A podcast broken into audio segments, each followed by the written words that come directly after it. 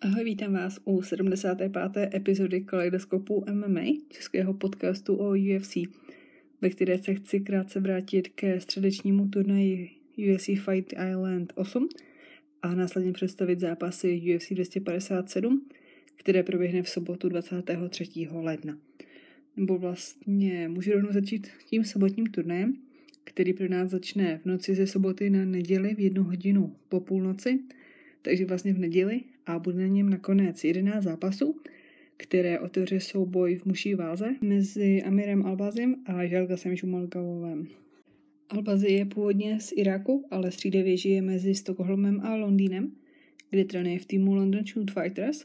Ve 14 zápasové kariéře prohrál zatím pouze jednou.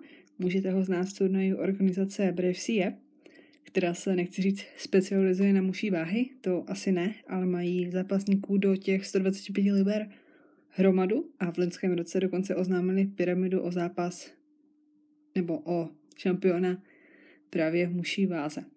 Albazi si v posledním zápase odbyl úspěšnou premiéru v UFC, když v prvním kole uškrtil Malcolma Gordona. Submise jsou vůbec pro něj jeho specialitou. Ze 13 vítězství jich na submisi ukončil 8 a jen jenom jednou vyhrál na body. Jeho soupeřem bude Želgas Žumalgulov, kazajský šampion Fight Nights Global, který má v kariéře výhři na ty jmény jako je Tyson Nem nebo Tagir Ulanbekov. Nicméně v posledním zápase neuspěl ve své premiéře v UFC a prohrál s Haulenem Pajvou.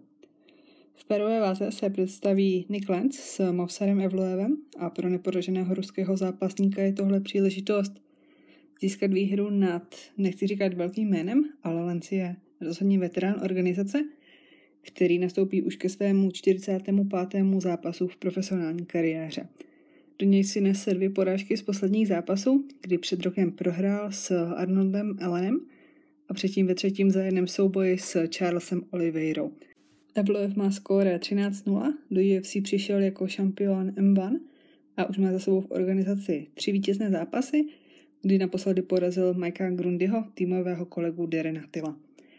A možná to ještě urychlím, ať tenhle díl stihnu vydat v nějaký rozumný čas.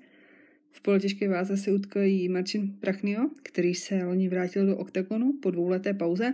S Mikem Rodriguezem ale prohrál, což pro něj byla už třetí porážka v řadě. A tentokrát bude zápasit proti Kalilu Roundtreemu, kterého jsme loni v oktagonu neviděli a svůj poslední zápas předtím s Kvitilabou prohrál bantamové váze žen je naplánovaný souboj olympioničky Sary McMahon, která v Aténách získala stříbro v zápase ve volném stylu a bude zápasit s Julianou Peňou, která je vítězkou The Ultimate Fighter 18. série a také úspěšnou zemařkou. Nicméně v posledním zápase prohrála s Derandami, která ji dokázala uškrtit a téměř před čtyřmi lety ji na armband porazila i Valentina Ševčenko – a tenhle jejich zápas byl a stále pro mě je hodně významný, ale o tom třeba jindy. Poprvé s Ševčenko si Peně vzala pauzu, během které se jí narodila dcera a po návratu před zápasem s Derendemí dokázala vyhrát nad Niko Montaňu, bývalou šampionkou. McMahon se loni také vrátila po delší pauze a po předchozích porážkách s Vírou a René loni porazila Línu Landsberg. Ve střední váze se Brett Tavares utká s Antonio Carlosem juniorem v zápase, který je hodně opomíjený, ale mohlo by klidně ukradnout pozornost na své stranu. Oba zápasníci své poslední dva zápasy prohráli a tyhle zápasy o setrvání v organizaci mají vždycky dobrý náboj.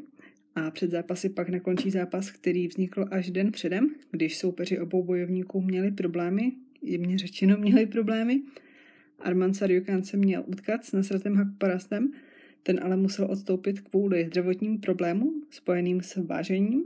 Ahmed Frovola se měl utkat s neporaženým Otmanem a Zajterem, ten ale kvůli porušení pravidel Fight Islandu, kam jeho tým pomohl dostat se člověku zvenčí, a byl za to nejen stáhnut z karty, ale rovnou vyhozen z UFC. Já osobně s tím vyhazovem souhlasím, ale jelikož mluvíme o stejné budově, kdy má Conor McGregor celou svoji rodinu, a když si Dana White ještě ani jednou nenasadil roušku, tak moc nevím, no.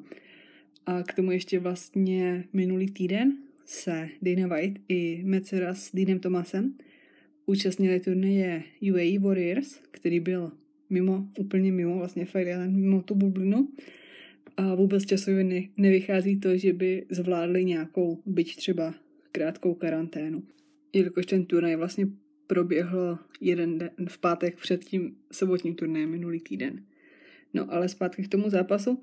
Cedrican se teda nakonec utká s Frebolou, který je součástí týmu Sierra Longo a byť má výhru nad Luisem Peňou, tak proti Armencovi, který ve svém UFC debitu hodně zavařil Machačevovi, si myslím nemá moc velkou šanci.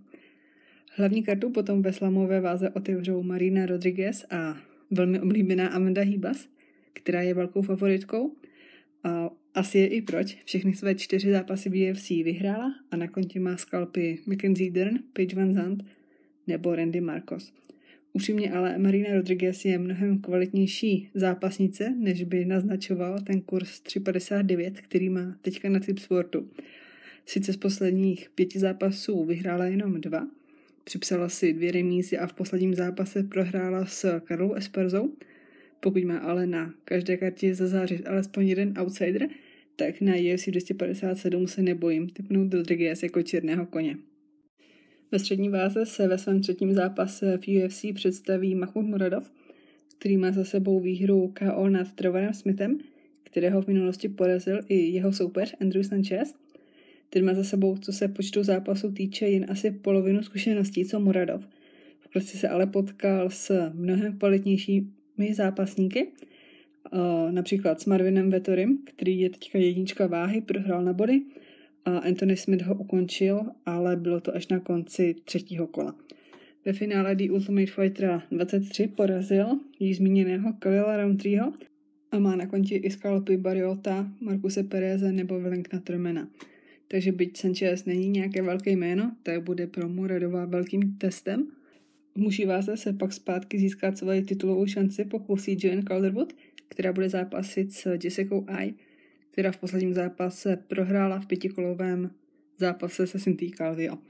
A tím se dostávám k posledním dvou zápasům na kartě, hodně důležitým zápasů pro osud lehké váhy, byť asi ne z toho důvodu, že by měl vítěz kteréhokoliv z nich zápasit s Chabibem, i když to Dana White tak ohlásil a no co já vím, třeba se opravdu hraje o to, kdo bude natolik úspěšný, že by Nurmagomedova zaujal.